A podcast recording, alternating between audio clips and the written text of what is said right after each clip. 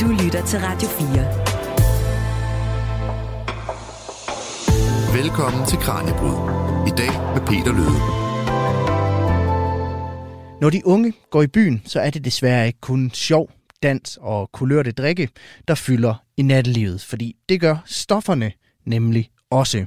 Det er i hvert fald den historie, som går igen i mange medier. Det her med, at mængden af unge, der tager stoffer, vokser. Og så snart du for eksempel prøver at ryge has, ja, så er det en direkte glidebane ud i et ekstremt stofmisbrug. Men passer det nu også? Er stofferne virkelig på fremfærd, og er alt håb tabt, så snart et ungt menneske har eksperimenteret med for eksempel at prøve at tage kokain? Nej, mener min gæst i studiet i dag. Han ser nemlig ikke nogen tegn på, at brugen af stoffer er steget de seneste år. Det, der til gengæld har ændret sig, det er den måde, som stofferne bliver brugt på. I dag i Kranjebrud, der tager vi et kig på de unges forhold til stoffer. Vi skal blive klogere på, hvordan det egentlig står til med antallet af unge, der misbruger på jævnlig basis. Og så skal vi selvfølgelig også se på, hvordan vi bedst muligt kan hjælpe og forebygge, så de unge ikke ender i et stofmisbrug. Velkommen til dagens udgave af Kranjebrud. Mit navn er Peter Løde. Tak fordi du lytter med.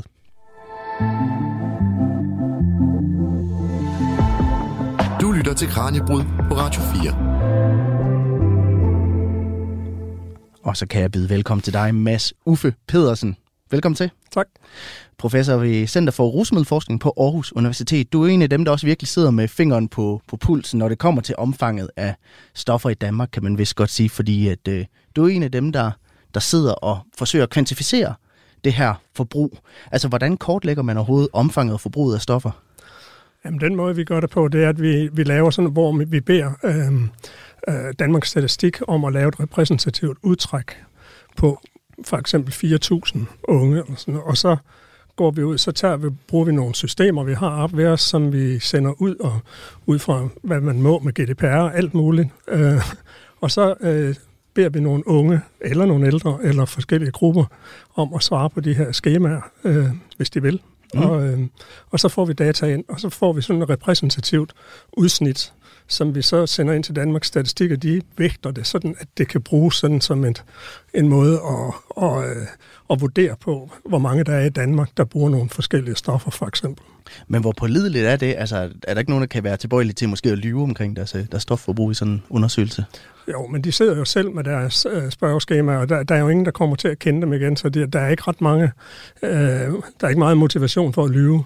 Øh, sådan lige umiddelbart, fordi der, de kan gøre det hemmeligt. Ikke? Altså, øh, så, så, men man kan, selvfølgelig er der altid usikkerhed. Men man hører jo meget det her med, at øh, de unges forbrug af stoffer er stigende. Men er, er det overhovedet det ifølge de statistikker, som I, som I har? Nej, hvad vi, vi, har, vi har målt øh, i, i 14, 2014 og 2019, og så igen i 2022. Og, og i det tidsrum har stofferne, øh, sådan det generelle forbrug af illegale stoffer, ikke været stigende. Det vi så til gengæld ser, det er, at der er nogle stoffer, der bliver lidt mere populære end andre. Mm. Øh, så på den måde, så sker der noget. Så når nogen siger, at nu stiger kokainen, og så forveksler det man, man det med, at alle stoffer stiger. Det, det, sådan behøver det ikke nødvendigvis være, men det kan være, at kokainen har overtaget noget fra nogle andre, for eksempel amfetamin. Men hvor mange har så prøvet at tage stoffer, og hvor mange tager øh, stoffer på jævnlig basis ifølge, ifølge det, det data, I har? Jamen på jævnlig basis, det er jo, øh, der, der måler vi ud fra øh, og den sidste måned. Øh, og, og det ligger omkring 11 procent af de 15-25-årige, som har haft et forbrug af cannabis eller andre illegale stoffer inden for den sidste måned. I bruger også det her, der hedder MAP-plan, blandt andet til at, øh, til at kortlægge det her. Jamen, det MAP-plan er, er det, det er godt nok spørgsmålene fra MAP-plan, vi bruger til de her store surveys, som ja. vi kalder befolkningsundersøgelser. Men MAP-plan er et andet system, hvor mm. at, at behandling, 62 kommuner sender data ind til os øh, omkring borgere, der kommer i behandling ja. for deres stof- eller alkoholafhængighed. Øh, og det har vi så en hel masse data på. Hvor mange kommer så i, i behandling for, øh, for stoffer, ifølge MAP-planen? Jamen, vi dækker jo ikke det hele, fordi det er jo frivilligt det her, så det er i virkeligheden Sundhedsstyrelsens øh, system, man, man her skal bruge, men det ligger omkring, at der hver år er omkring 18.000, 20.000, der er i behandling for deres øh, stofmisbrug.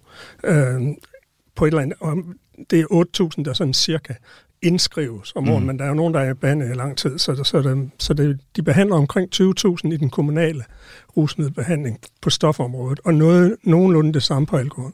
Så det er en kombination af de her spørgeskemaundersøgelser, og så den her mapplan, som I bruger til at få et, et generelt billede af, af forbruget af, af stoffer herhjemme? Ja, surveyen er, er, er, er det, som vi gør generelt forbrug, hvor vi tager nogle af de spørgsmål fra mapplan, som vi også bruger i forhold til dem, der, der indskrives i, i alkohol- og stofbehandling. Men hvorfor er det overhovedet vigtigt at få, få klarlagt omfanget af, af de unges stofforbrug?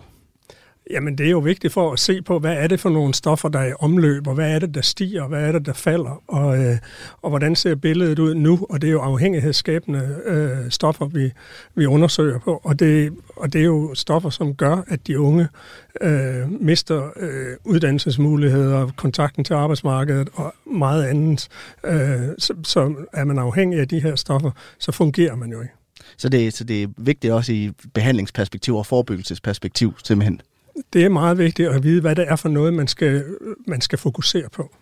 Men hvem er det så, der tager stoffer? Altså de her unge, der, der, der, der bruger de her stoffer, altså hvem er de? Hvad ved vi ud fra dataen?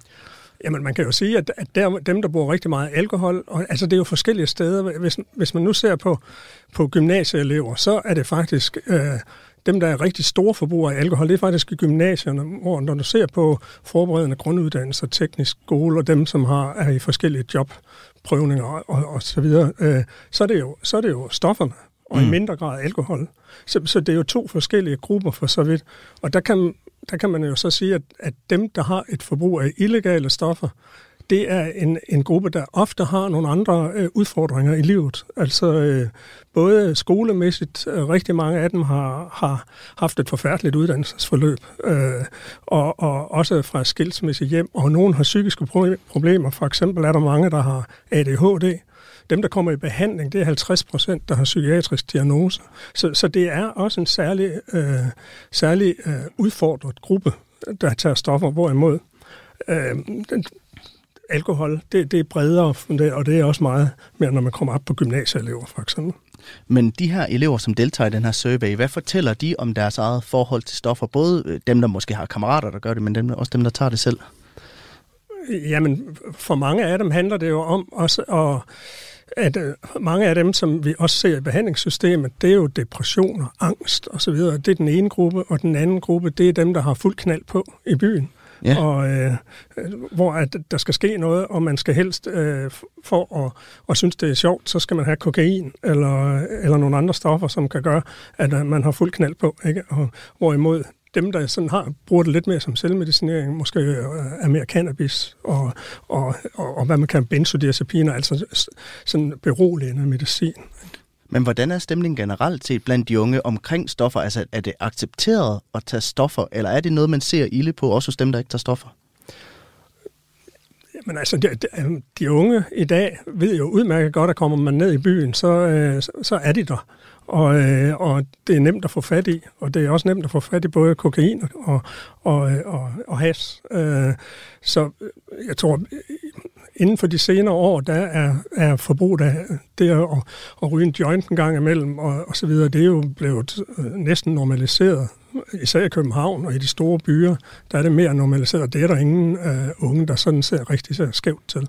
Når man så begynder med andre stoffer, mm. så, så kokain, det er også sådan forholdsvis udbredt, især i nattelivet. Uh, og det tror jeg ikke har samme grad af normalisering overhovedet, men, men, men man ved, det er der, og der er temmelig mange, der tager det i nattelivet. Når man så kommer over i andre stoffer, for eksempel de smertestillende opioider, som, som morfinpræparater, anarm, tramadol, oxycontin og så er det ikke normaliseret. Så er det, så er det nogen, der, der, der har nogle problemer at arbejde med, hvad det så end kan være. Det kan også være smerter og sådan og øh, om lidt, så tænker jeg, at vi skal dykke lidt dybere ned i, hvor udbredt de her stoffer reelt set er.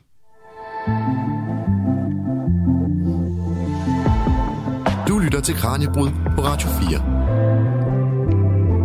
For lad os prøve at forstå omfanget af, og, og forbruget af de her stoffer en, en lille smule bedre.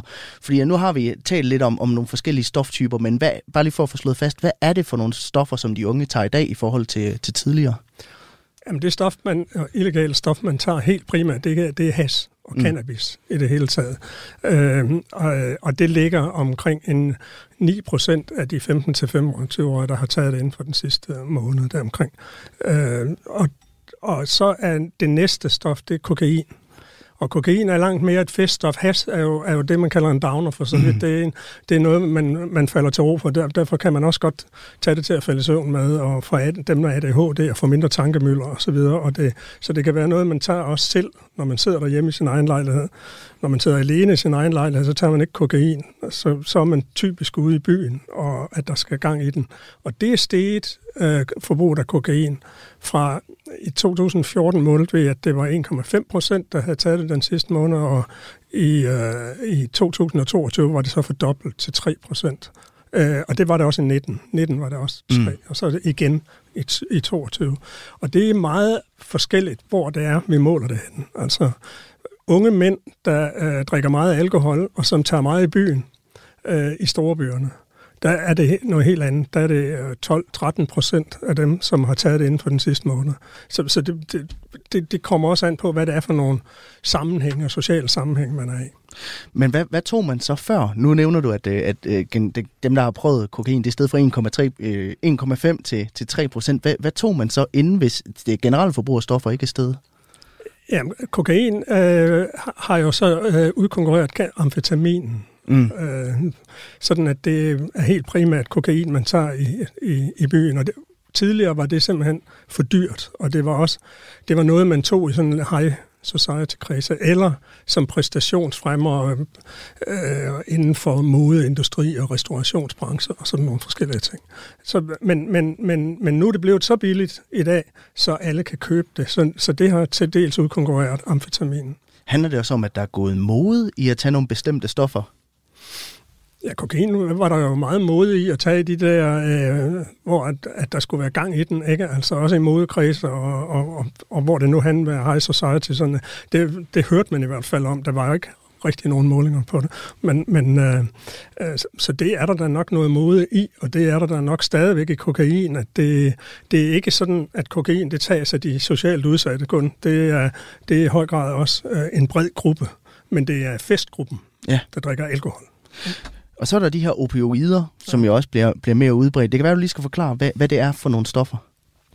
Jamen, opioider er jo øh, morfin-lignende præparater. Ikke? Altså, vi kender dem som, som medicin, som jo er, er fantastisk som medicin øh, til smertelindring, og øh, man bruger en fentanyl, hører man om, i den amerikanske øh, opioidkrise, hvor mm. de dør ja. massivt i de USA. har massive problemer med det stof derovre. Ja. Det er flere hundrede tusind, der dør om året af, af fentanyl. Og fentanyl bruges jo også medicinsk i Danmark, altså til, til, øh, til svært øh, til cancerpatienter i terminalstadiet, og også til operationer og sådan nogle ting. Så, så, det, så det, altså de her stoffer er jo meget anvendte, men så er det jo kommet også i dem, for eksempel tramadol og oxycontin, som også er smertestillende, som man bruger for eksempel, hvis du har været ved tandlægen og blevet opereret, så får du måske til tre dage med tramadol, måske øh, derhjemme. Øh, og det er gået hen, og det er det, man taler om i øjeblikket, om at det stiger, i hvert fald nogle steder, ikke alle steder. Det er også i byerne, antageligt, i de store byer. Men det er jo man hører om sportsfolk, der får skader, og så bliver de afhængige af det, for man bliver lynhurtigt afhængig af det. Og, og, og man hører så også om andre, der har det svært med sig selv, og mm. så at tage tramadol, så får de en lettelse, og det hele det fungerer, og så kommer det lynhurtigt til at blive en, en glidebane, og så kommer de til at tage det for hurtigt, og så er det rigtig svært at komme af med. Man har virkelig voldsomme abstinenssymptomer. Så det er ikke et, øh, et partydrug, som for eksempel kokain er. Det er simpelthen noget, man bliver afhængig af og tager i hverdagen. Ja, det er ikke et partydrug. Så, øh, det, det kan godt være, at der er nogen, der tager partydrug, fordi de så tager lidt, fordi de så skal, skal sådan være lidt mere ligeglade med det, og synes bare, at de har det så fantastisk. Men, men generelt er det ikke et partydrug. Det stimulerer ikke til, til øget til adfærd, sådan en, hvor man bare kører afsted. Men hvornår begynder de unge så at tage stoffer? Altså, hvor, hvor langt ned i klassetrinene, så at sige, har vi eksempler på, at der bliver taget stoffer? Jamen, cannabisen og hassen, det, det er jo det, man starter tidligst med. Og mm. der ligger en, jeg tror gennemsnitsalderen ligger måske omkring 15 år, altså for, for debut for dem. Men, men øh, 16 år, måske 17. Det, det er lidt forskelligt. Men, men, øh, men der er jo unge, vi ser, og også unge, der kommer i behandling, som er helt ned til 12 år altså, øh, som, mm. som øh, har et forbrug af, af has. Øh, så, så det er jo helt klart det første stof, man introduceres til, og det er jo ty- typisk igennem, igennem sociale netværk. Altså, det er jo altid vennerne. Og det kan være, at de har nogle ældre venner, dem der starter så tidligt, og de har sædvanligvis den gruppe massive udfordringer. Så, så er der sådan noget som kokain, det er jo senere. Mm. Øh, det er jo når man begynder at gå i byen. Øh, så det er omkring 17-18 år måske, øh, deromkring, at, at øh, også øh, kan, kan købe øl og sådan noget ud på værtshus og, og kommer i kontakt med dig. Igen er det igennem de sociale fællesskaber, at, at man kommer i kontakt med dig og venner, der, der kender nogen, der kender nogen og sådan. Og forebyggelse er jo øh, noget af det essentielle i at sikre, at de unge de slet ikke starter med at tage stoffer i første omgang. Og på Aalborg Hus Gymnasium, der har de taget nogle midler i brug for at bekæmpe stoffer blandt de unge, og den indsats, den skal vi dykke ned i lige om lidt.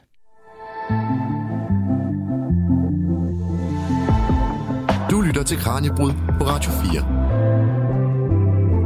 Som du har kunne høre, så har professor Mads Uwe Pedersens undersøgelse vist, at der altså foregår et vist stofmisbrug blandt unge, men det er altså ikke så ofte, at det er et åbenlyst problem på ungdomsuddannelserne. Det fortæller i hvert fald rektor på Aalborghus Gymnasium, Torben Poulsen.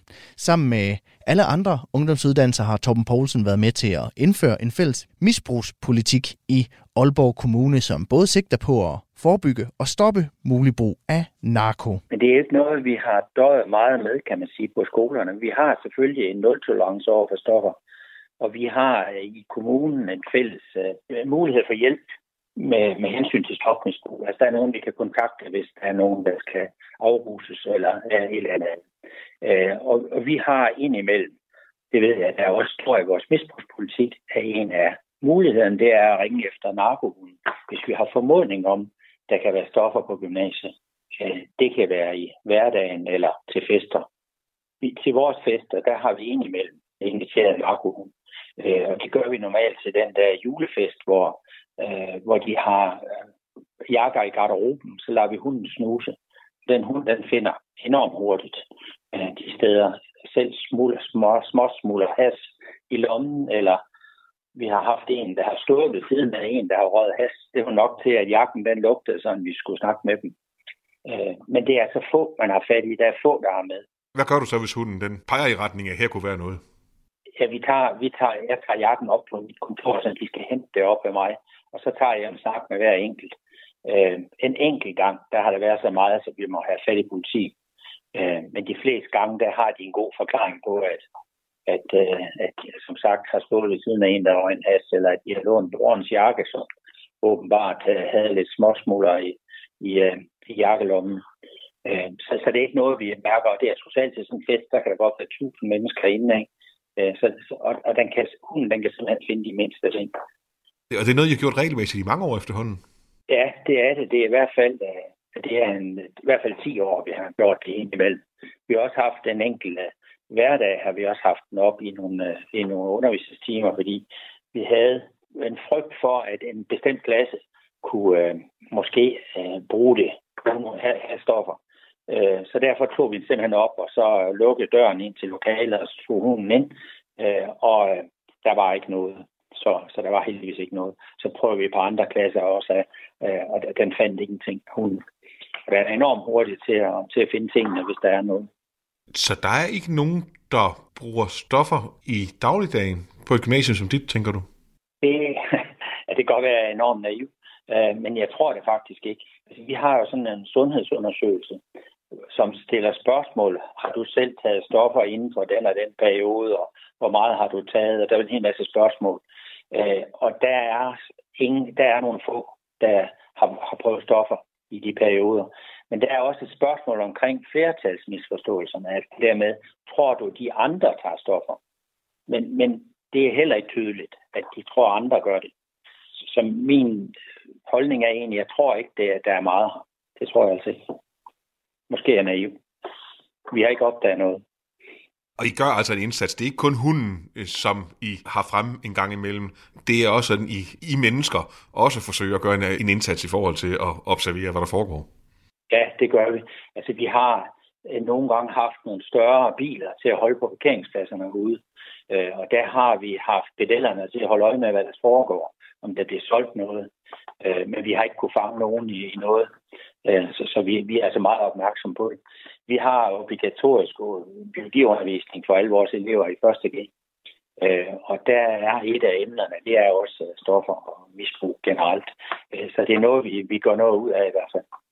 Men, men er du nogensinde så nødt til at lade, lade hammeren falde på grund af, af stoffer? Altså, det har været sjældent, vil jeg sige. Der, der er nogle enkelte tilfælde. Ikke? Også vi har haft en studietur øh, til øh, Tjekkiet, hvor øh, vi desværre havde nogle øh, elever, som havde fandt vi ud af undervejs at have i bussen. Øhm, og de fik så en, en tur hjem i stedet for at komme til, til Kiet. Det, det er normalt konsekvensen, det er, at vi sender dem hjem på deres egen regning. Øh, men det er heldigvis meget, meget sjældent, vi oplever det. Det var min kollega Kasper Friis, der talte med Torben Poulsen, der er rektor på Aalborg Hus Gymnasium. Og øh, du kan høre mere fra Torben Poulsen senere i programmet. Mm. Til Kranjebrud på Radio 4. Og i dag, der ser vi nærmere på noget, som mange unge desværre støder på i netlivet, nemlig stoffer. Vi er i gang med at undersøge, hvor udbredte stoffer egentlig er blandt unge mennesker på ungdomsuddannelserne herhjemme, og så går faktisk i kødet på nogle af de tiltag, der er blevet igangsat for at bekæmpe stofferne. Og det, der har overrasket mig allermest indtil videre, det er mængden af unge, der tager stoffer. Faktisk ikke øh, er stigende, som vi talte om tidligere, Mads, men det er simpelthen bare de stoffer, man tager, der ændrer sig. Og øh, her i studiet, der har jeg øh, besøg af Mads Uffe Pedersen, der er professor på Center for Rusmiddelforskning på Aarhus Universitet. Og øh, lige før, der hørte vi nogle tanker fra en rektor, der fortæller om nogle af de initiativer, som han har sat i søen for at bekæmpe stoffer. Og Mads, jeg vil gerne dvæle ved det her med forebyggelse en lille smule, altså hvordan vi kan undgå, at de unge de overhovedet prøver at eksperimentere med stoffer i første omgang. Altså, hvor meget ved vi egentlig om, hvorfor unge begynder at tage stoffer overhovedet? Ja, Altså, stoffer er jo... Altså, man skal jo skelne meget stærkt mellem alkohol og så de illegale stoffer, fordi alkohol kommer de fleste unge i kontakt med, og danskerne drikker rigtig meget af de unge, og de kommer tidligt i gang. Ikke? Og, og det er stort set alle. Der er ikke sådan øh, den store forskel i det. Men stofferne er, er lidt noget andet. Mm. Jo tidligere man starter, så der ser man også jo mere udfordret af de unge, som starter tidligt. Øh, og de har måske ingen fællesskaber. Man ser jo i skolerne også, at omkring 5. klasse, hvor de rigtig begynder at gå i pubertet og, og, og skal og blive udadrettet, og hvis de så har haft problemer i klassen med at inkludere det, og blive inkluderet i klassen, så begynder de at søge ud af. Ja. Og, øh, og søge venskaber ud af. Og det er ikke, det er nogle gange nogen, der er ældre end dem selv, og måske øh, har haft samme problemer som dem selv, og så ser man, at de kommer ind i nogle fællesskaber, som gør, at de, øh, at de stifter bekendtskab med først has. Øh, og, og, og på den måde. Og så derfor, det er dem, der starter meget tidligt, mm. som er socialt ekskluderet meget ofte. Og nu, øh, nu taler vi meget om has, og så det her med, at man prøver hårde stoffer senere hen. Jeg har også mm. hørt det her begreb gateway drug. Altså det her med, at hvis du begynder at tage has, så er sandsynligheden for, at du begynder at tage kokain og søger noget stærkere og stærkere. Den er der også. Men det er ikke helt sådan, det hænger sammen. Er det ikke rigtigt? Jo, sådan hænger det ikke sammen. Det hænger ikke sammen at sådan, at, at fordi at du ryger has, så får du lige pludselig en enorm trang til kokain. Det, det, men det hænger sammen med, at når du ryger meget has, og, øh, og måske også drikker rigtig meget alkohol, så kommer du i nogle sammenhænge, i nogle sociale sammenhænge, hvor at der også tages, tages kokain. Og så gatewayen, det er, at, at det er de sociale fællesskaber. Vi har jo set, og det ser vi også fra forskning fra Center for Rusmiddelforskning, at, øh, at, at det netop er det her med, at, at man... Øh, at, at det er vennerne. Første gang, man, man prøver det, mm. så er det igennem vennerne, og man får det måske af vennerne, man køber dem af vennerne, og, og der er jo en distribution, og det findes der noget, en masse forskning om, og, og også på Center for Så det er mere det her med, at man indgår i en kontekst, hvor du måske ryger has, men så er der også nogen, der tager kokain, og derfor er du måske mere tilbøjelig til også at, at prøve det, ja. simpelthen. Ja, fordi at så er man sammen med vennerne, og de tager det. Og, øh, og det samme med has, altså den første gang, du tager has, og du er måske 13 år, eller sådan eller, så, så har man ikke så meget, så er det måske igennem nogle venner, og så, øh, og så bliver man så lidt ældre, og så kommer man også ud blandt de der venner, som også tager kokain, og så øh, skifter man måske venner, og så bliver det det. Og sådan, så, så det er igennem gateway skal forstås igennem de sociale fællesskaber.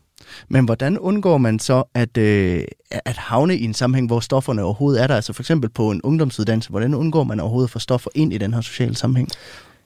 Jamen, altså, det er jo også enormt vanskeligt, og man kan sige, at den allerbedste forebyggelse, det er jo at give den gruppe af unge, som, som måske har været udfordret også i skolen og ikke været særlig meget inde i, i klassesammenhængen og i fællesskabet og ikke har dyrket noget sport osv., det er jo at give dem sunde fællesskaber. Altså hvis man overhovedet kan, kan, kan få dem inkluderet i, mm. i sunde fællesskaber, så er det langt den bedste forebyggelses øh, mekanisme.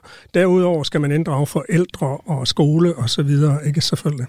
Så det handler mere om det her med at forhindre, at stofferne overhovedet kommer ind i ens liv i første omgang, end at prøve at bekæmpe dem, når først de er der? Jamen, de, de, de er der jo. Altså, som, så de kommer jo... I, altså, alle unge ved jo godt, hvis de er i byen, at man kan få fat i, i de og de stoffer, hvis man mm. har lyst til det. Ikke? Så, så, så i kontakt med dem kommer de alle sammen på en eller anden måde. De vil blive spurgt om et eller andet det, kommer, det vil de fleste, der i hvert fald går i byen, blive. Så, så, så spørgsmålet er, at når man er inde i sunde fællesskaber, sport, et eller andet andet, det kan være alt, alt muligt andet også, så, så, øh, øh, så, så er det jo ikke noget, man har lyst til. Så prøver man det måske, og så slut med det, fordi man mm. har noget andet, der er vigtigere. Ja, hvordan undgår man så for eksempel, hvis man prøver det, det så udvikler sig til et regulært misbrug? Jamen, altså misbrug det og afhængigheden, så det er jo ved, at man øh, for eksempel kokain, så tager man det fredag, og, øh, og så synes man, det var fantastisk, og så skal man også have det næste fredag, og så skal man også til fest lørdag, så tager man det fredag og lørdag, og, øh, og så det dopamin gør, det er, at det tømmer øh, det dopaminlagerne, og det forhindrer for så vidt også genoptage dopamin. Så det betyder, at, at man faktisk bliver temmelig trist mm. i søndag og mandag, og måske også tirsdag, og så er man ved at være tilbage igen. Men så, så begynder man måske at tage det torsdag også, og så kører vi, fordi at så, så bliver det svært for, for den her gruppe at, øh, at få et normalt liv. Enten er man nede, eller er man helt op.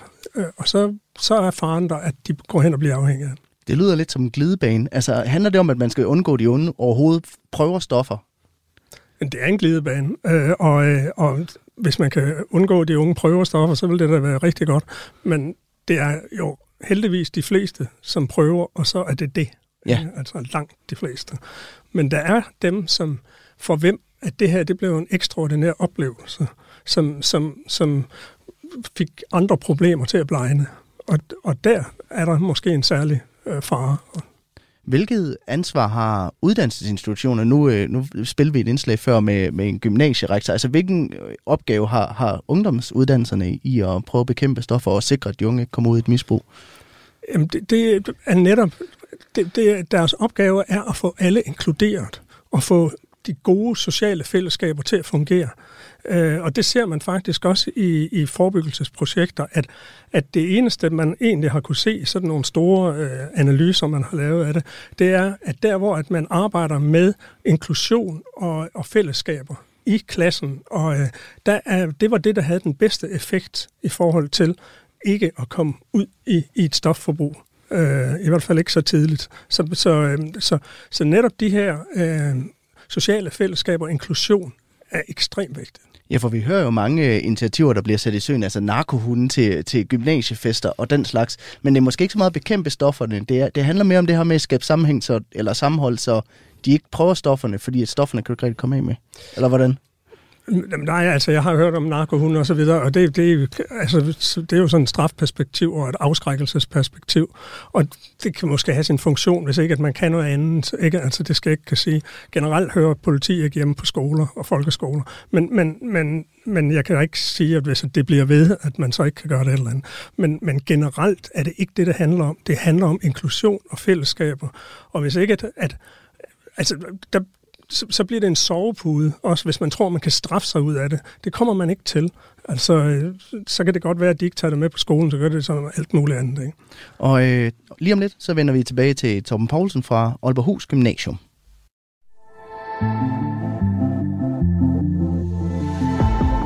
Du lytter til Kranjebrud på Radio 4. I Aalborg er ungdomsuddannelserne gået sammen om at forebygge misbrugsproblemer. Det startede i 2019, hvor en del af kommunens ungdomsuddannelser i fællesskab udarbejdede en misbrugspolitik, og den er siden blevet ændret, så der er strammet op på flere punkter for yderligere at begrænse elevernes omgang med tobak, alkohol og stoffer. Og den dag, i dag, der, øh, der er det alle kommunernes ungdomsuddannelsesinstitutioner, der er gået med i den her fælles misbrugspolitik. Rektor ved Aalborghus Gymnasium Torben Poulsen fortæller, at misbrugspolitikken blandt andet har været et godt redskab i kampen mod rygning. Det er egentlig startet med, at, øh, at de har været henvist til at ryge på udenfor, øh, og efterhånden ryge udenfor, på matri- uden for matriklen, og til sidst her totalt forbud. Og der var vi tidligere øh, i Nordjylland, eller her i Aalborg Kommune, øh, i vores misbrugspolitik, hvor vi egentlig havde forbudt det før lovgivningen kom. Øh, så det har vi arbejdet meget med, og, og var egentlig glad for resultatet. Resultatet er i dag, at der er ingen, der ryger. Og det har de ikke gjort i mange år øh, på vores matrikel. Selvfølgelig kan det være, at de ryger i deres fritid, men, men ikke her. Og vi døjer heller ikke med, at de går andre steder hen. Det gjorde vi lidt i starten. Men det, vi døjer med nu, det er selvfølgelig snus. Øh, det er jo svært at tjekke, men det hører jo også til lovgivningen, at de ikke må tage snuser. Men det, det ser vi alle steder. Altså, det er under bordene, og det ligger også spredt, at øh, de altså, presser det op øh, ind på malerierne op i loftet. Og, øh, så så det, det døjer vi altså meget med, og det er, at vi vil prøve at lave en, en plan for, hvordan vi kan komme lidt til livs nu, også i forbindelse med vores kommende justering af misbrugspolitikken. Og hvad siger jeres misbrugspolitik om alkohol? Ja, den siger så, at øh, alkohol selvfølgelig ikke må bruges på gymnasiet i dagtimerne. Der skal specielle øh, tilladelser til for mig at drikke alkohol på gymnasiet. Undtaget det er, når der er fester. Og til de fester, der har vi lavet et fælles regelsæt i Aalborg Kommune, at øh, det er kun øh, uh, svagere alkoholiske ting, man tager, altså fadøl eller breezers eller noget, som er under 5% eller under 4% i styrke.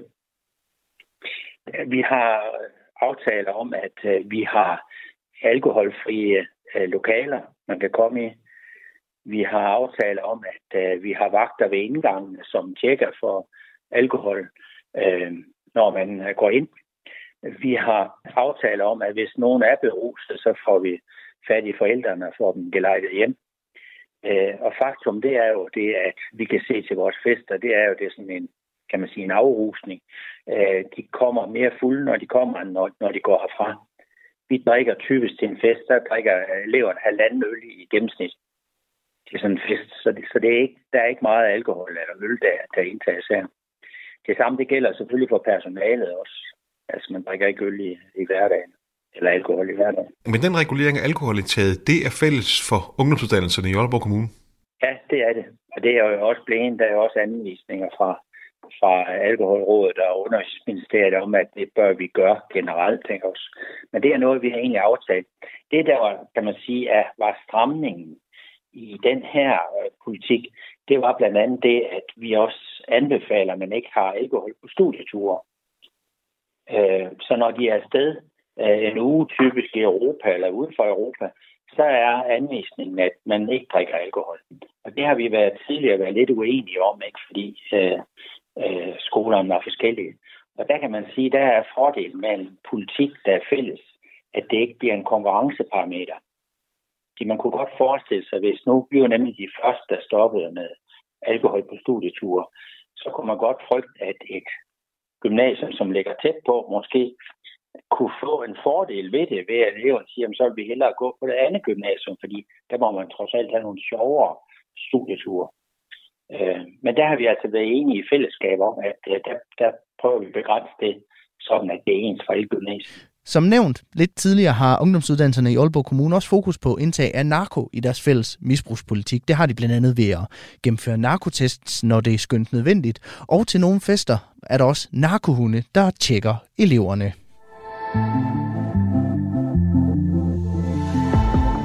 Du lytter til Kranjebrud på Radio 4 og Mads Uffe Pedersen. Nu har vi talt lidt om, om forebyggelse, altså hvordan vi overhovedet undgår, at de unge de, øh, de tager stoffer i første omgang. Men jeg kunne godt tænke mig at prøve at se lidt nærmere på, hvad forskning så siger, der virker, hvis man er forældre eller pårørende til en ung, der er røget ud i et, i et misbrug. Altså er der nogen tegn eller andet, man skal være opmærksom på, hvis man mistænker, at en ung har et, øh, et misbrug? Øh, ja, hvis at de går hen og bliver fraværende, og, øh, og øh, og, og hvor at man også kan se på deres netværk og, man, og hemmelighedsfulde og, øh, og, og, og så, så, kan man jo, altså, så, så bliver man jo nødt til at spørge dem. Ikke? Hvis man får nogen mistanke, så får man nødt til at spørge dem. Og så vil, for, vil den unge, hvis, især hvis det er de helt unge, så vil de jo ikke fortælle det. Altså. Så kan man så måske spørge om, om, øh, om der er nogen i deres netværk, om der er nogen, de kender, som de er sammen med, som har prøvet at ryge has. Mm. Og det vil de så måske nærmere tale om, og så videre. Øh, så, så man kan selvfølgelig bruge, altså det at, at begynde at skælde ud og, og, og, og fuldstændig afbryde kontakten, det har jo ingen funktion. Ikke desto mindre ender det tit i skænderier og, og så videre, og det er også rigtig svært som forældre, fordi at den unge vil typisk være øh, også øh, benægte og, mm. og blive vred, når der bliver talt om det. Ja, for hvordan skal man reagere som forældre, hvis man finder ud af, at ens barn øh, tager stoffer, enten i has eller tager kokain, eller hvad det måtte være, og hvor kan man søge hjælp henne? Ja, man skal jo have den unge med på det først, hvor at, at de åbner op, øh, og det, det bliver ved, at forældrene tager en åben diskussion, som kan være svært for forældre omkring, hvor at der ikke ligger nogen straf i, men får dem til at, at tale om det. Og hvis det er gået hen og blevet sådan, at der ryges has hver dag, og så, videre, så kan de heller ikke skjule det med, og slet ikke, hvis det er kokain. Og så, øh, og så er der jo behandlingstilbud øh, overalt i Danmark. Mm. Alle, alle kommuner skal inden for 14 dage efter, at man har, har, har, har øh, øh, kontaktet dem øh, om at få en ung i behandling, for eksempel, der skal de give et behandlingstilbud, og der skal være lavet en behandlingsplan inden for 14 dage. Og det er alle kommuner, der er forpligtet til det.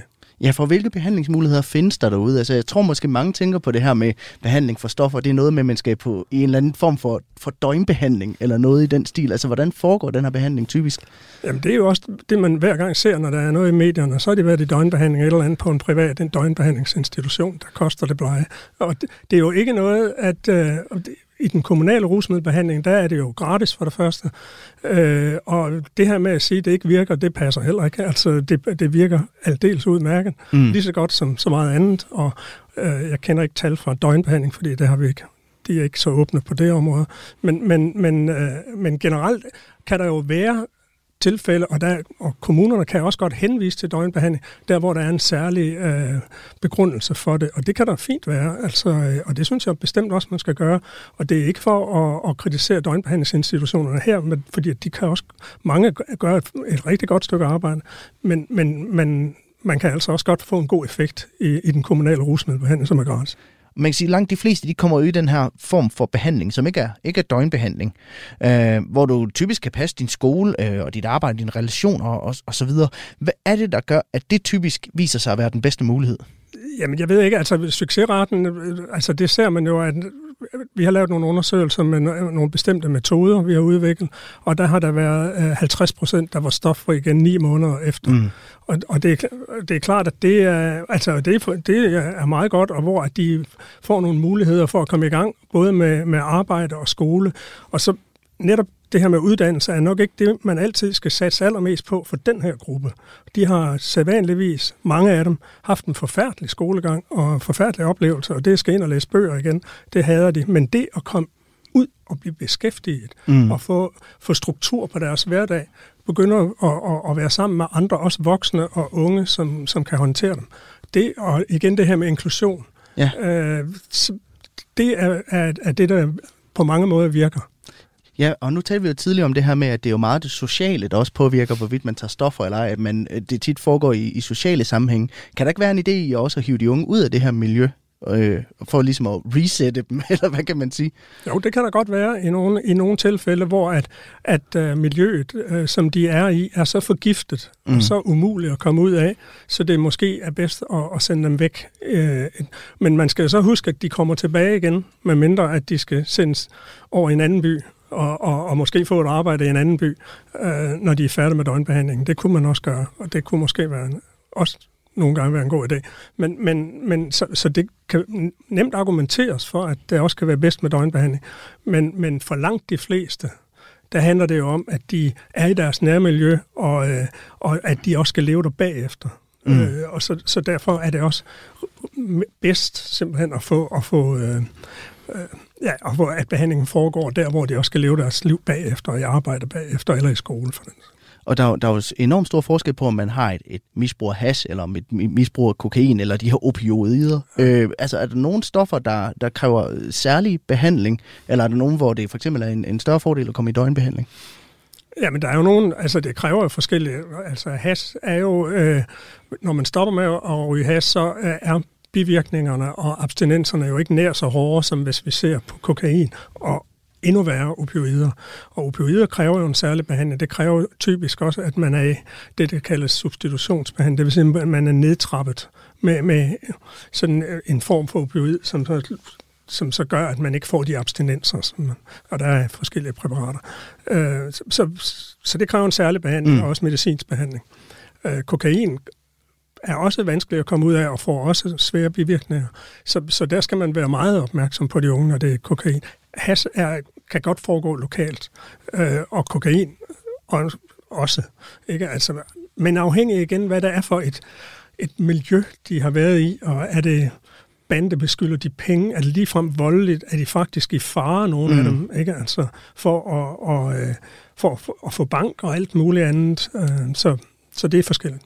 Og nu, øh, nu talte vi også om før det her med, at mange jo også bruger stoffer som en form for selvmedicinering, fordi de måske har diagnoser eller psykiske problemer. Mm-hmm. I, I hvor høj grad er det noget, der, der indgår i behandlingen og prøver at få, få styr på de her diagnoser og de her psykiske lidelser? Jamen, det øh, indgår i høj grad, det man er vældig bevidst om, altså, og der bliver også spurgt til det. Øh, og det er jo 50 procent, som har en psykiatrisk diagnose af, af de unge, som kommer i behandling. Og, øh, og der, hvor at det, en, en, det kan være, at det kan være en psykolog, og det kan, det kan også være, at det er ikke så voldsomt lige i øjeblikket med symptomer, men det kan også godt være, at det er svære psykiatriske øh, lidelser, de har. Vi ser også med skizofreni og psykose. Og der er jo der jo nu her fra fra 2024, der har, har regionerne fået forpligtelsen til den type af svært belastet, mm. som man kalder dobbeltdiagnose, altså både afhængighed af rusmidler, misbrug af rusmidler, og så psykiatrisk, svær psykiatrisk diagnose, at, øh, at det har regionerne så nu. Øh, og det skal de øh, til at løfte mm. øh, her i 24, hvilket jo også bliver en udfordring. For det lyder som en stor opgave, kan man sige. ja. Og øh, vi skal så småt til at opsummere nogle af pointerne fra dagens program, Mads. Men inden da, så skal vi hurtigt tage et kig ud i videnskabens hvide verden. Nu til videnskabens hvide verden. Det er jo vores daglige kig ud i forskningsverdenen, hvor vi tager fat på nogle af de nye spændende tendenser, der foregår i videnskaben. Og i dag, der starter vi med at tage en tur ud i rummet. Det er nemlig lykkedes The Event Horizon Telescope Collaboration at tage et billede af et sort hul. Det sorte hul, der hedder M87. Og måske så husker du, at man allerede tilbage i 2017 lykkedes med at tage et billede af et sort hul. Og det er faktisk det samme sorte hul, der igen har stået model på det her nye billede. Og øh, det, der gør det nye billede til noget ganske særligt, det er faktisk, at det stort set ligner det gamle. Astrofysiker på SDU Roman Gold klar her. Der er tale om to forskellige billeder, taget med et års mellemrum, men ringen og den størrelse er den samme på begge billeder, og det er en super bekræftelse af vores teorier og forudsigelser, fortæller han. Det gjorde han til SDU's nyhedsside. Det er dog stadig ikke det sorte hul i sig selv, som man har taget billeder af, men derimod den lysende ring, der omgiver den. Og det skyldes jo altså, at det, det sorte huls voldsomme tyngdekraft bøjer lyset og gør det til en ring. Det her er Kranjebrud på Radio 4. Og så skal vi et smut til Arktis, hvor øh, konsekvenserne af krigen i Ukraine også kan mærkes på forskningen. Aarhus Universitet skriver nemlig, at øh, krigen har betydet, at forskerne ikke længere har adgang til data fra de russiske forskningsstationer i Arktis, og det gør det sværere at lave god forskning i området, forklarer Efren Lopez Blanco fra Aarhus Universitet. Han siger, pludselig havde vi ikke adgang til data fra halvdelen af landmasserne i det arktiske område, og vores studie viser, at eksklusionen af de russiske forskningsstationer skævvrider vores viden om klimaet deroppe, det fortæller han til Aarhus Universitet. Meget af forskningen i Arktis skal kortlægge forandringerne i områdets klima, og derfor så er det altså essentielt, at forskerne har adgang til så brede geografiske data som overhovedet muligt. Og øh, det er særligt data fra de russiske taiga-klimaer, som forskningen nu mangler, fortæller Efrem Lopez Blanco. Halvdelen af forskningsstationerne i Rusland ligger på taigaen i hvad vi kalder for et borealt økosystem. Taigaen binder store mængder CO2, og derfor er området en vigtig del af det arktiske klimasystem.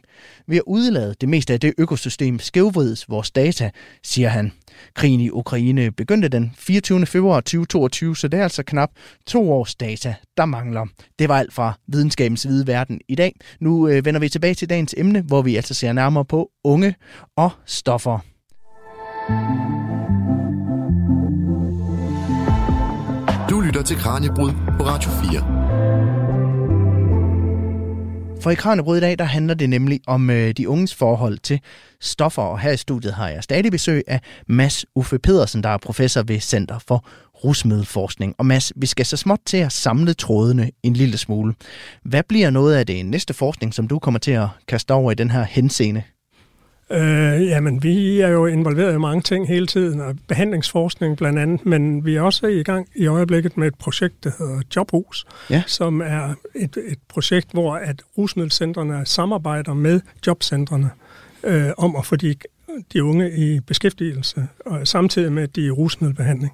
Øh, og, og, så det der tætte samarbejde, det, det bliver rigtig spændende at følge, om hvordan at det kan måske også få øh, skabt den struktur omkring den her gruppe af unge, som de ikke har haft i flere år måske. Hvad siger erfaringerne indtil videre med det projekt? Jamen, det kan jeg ikke sige så meget om, fordi at, øh, det er vi ikke lige kommet, men vi ved, at det at få struktureret sin hverdag, det betyder, at man får nemmere ved at smide stofferne væk, og man får også et andet fælles, kommer ind i nogle andre fællesskaber. Så det har vi store forventninger til. Hvad er den største misforståelse eller myte, som hænger fast, når det kommer til det her med unge og stoffer, hvis vi skal aflive en her på, på falderæbet i dag, Mads? Jamen, det er jo så udbredt, så jeg ved snart, altså myterne er jo også som et, et, et, et uh, narkovrag og så videre, øh, og, og, og det kommer man aldrig ud af, øh, og det gør man. Det mm. gør langt de fleste. Langt de fleste kommer ud. Men der er også dem, der bliver kroniske, øh, og det er sædvanligvis også dem, som har en hel masse andre problemer. Ja, for hvordan er udsigterne egentlig, hvis man har en, et barn eller er pårørende og lærer til, til en, der har et misbrug? Altså, hvordan er udsigterne for, for at komme ud af det?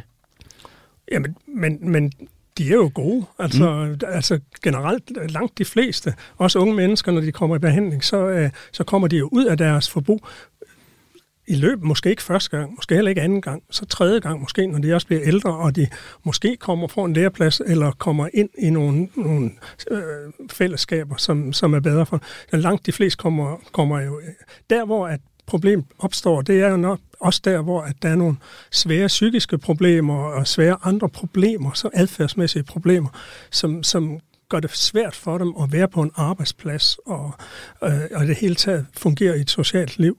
Der bliver det vanskeligt. Og øh, hvis vi her på, på de aller sidste minutter, man skulle sende et, øh, en besked ud til, til unge, der enten måske har prøvet at tage stoffer, eller, eller har, har kendskab til, til stoffer, altså hvad, hvad, hvad vil du sige til dem, hvis de lyttede med i dag? Jamen, jeg, synes, jeg vil sige til dem, at det er en forfærdelig dårlig idé at tage de her afhængighedsskabende stoffer, og det, og det skal man holde sig fra, og det ved jeg godt, det lyder bare så øh, åndssvagt fra en eller anden, der kommer med en pegefinger. Men, men det, de i hvert fald skal være opmærksom på, det er, at der er nogle stoffer, der er helt no-go, og det er sådan noget som opioiderne, og for så vidt også kokainen. Øh, og det må, de skal være meget opmærksom på, at de kan hurtigt udvikle afhængighed, og med det samme, at den begynder at blive glidebanen begynder, og den skal de være opmærksom på, øh, så, så kan det rigtig hurtigt gå galt. Og det vil de ikke have det godt med selv, så, så pas på, hvis I prøver. Pas rigtig meget på.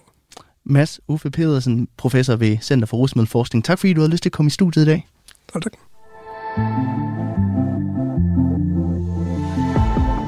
Du lytter til Kranjebrud på Radio 4.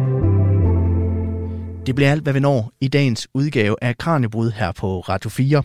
Hvis du vil lære mere om stoffer, så øh, kan du lytte til det program, som min kollega Emma Elisabeth Holtet lavede i sidste uge, hvor hun altså så nærmere på kokain, som vi også talte en del om her i programmet.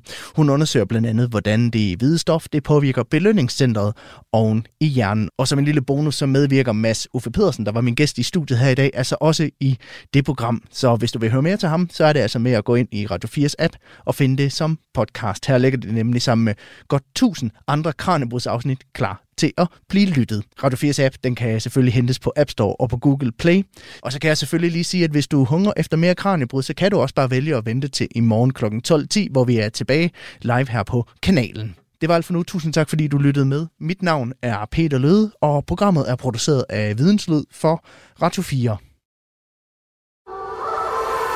Christian Fuglendorf, hjertelig velkommen til Portrætalbum. Tak skal du have. I Portrætalbum bruger Anders Bøtter musikken til at vise nye sider af sine gæster. Der kom The Doors. Jeg tænkte, det lyder kraftigt mærkeligt, det der. Er for langt fuldskæg og langt hår. Nok inspireret af Jim Morrison. Der var en mand, der var på en rejse, og jeg var selv på en rejse. Og hvis vi havde mødt hinanden, så ville vi helt sikkert hilse på hinanden. Lyt til Portrætalbum i Radio 4's app, eller der, hvor du lytter til podcast. Der var lige et øjeblik af sådan en... Jeg blev hørt. Der var en, der har tænkt noget, jeg har også tænkt. Radio 4. Jeg er ikke alene. Der er også en, der tænker noget mærkeligt. Ikke så forudsigeligt.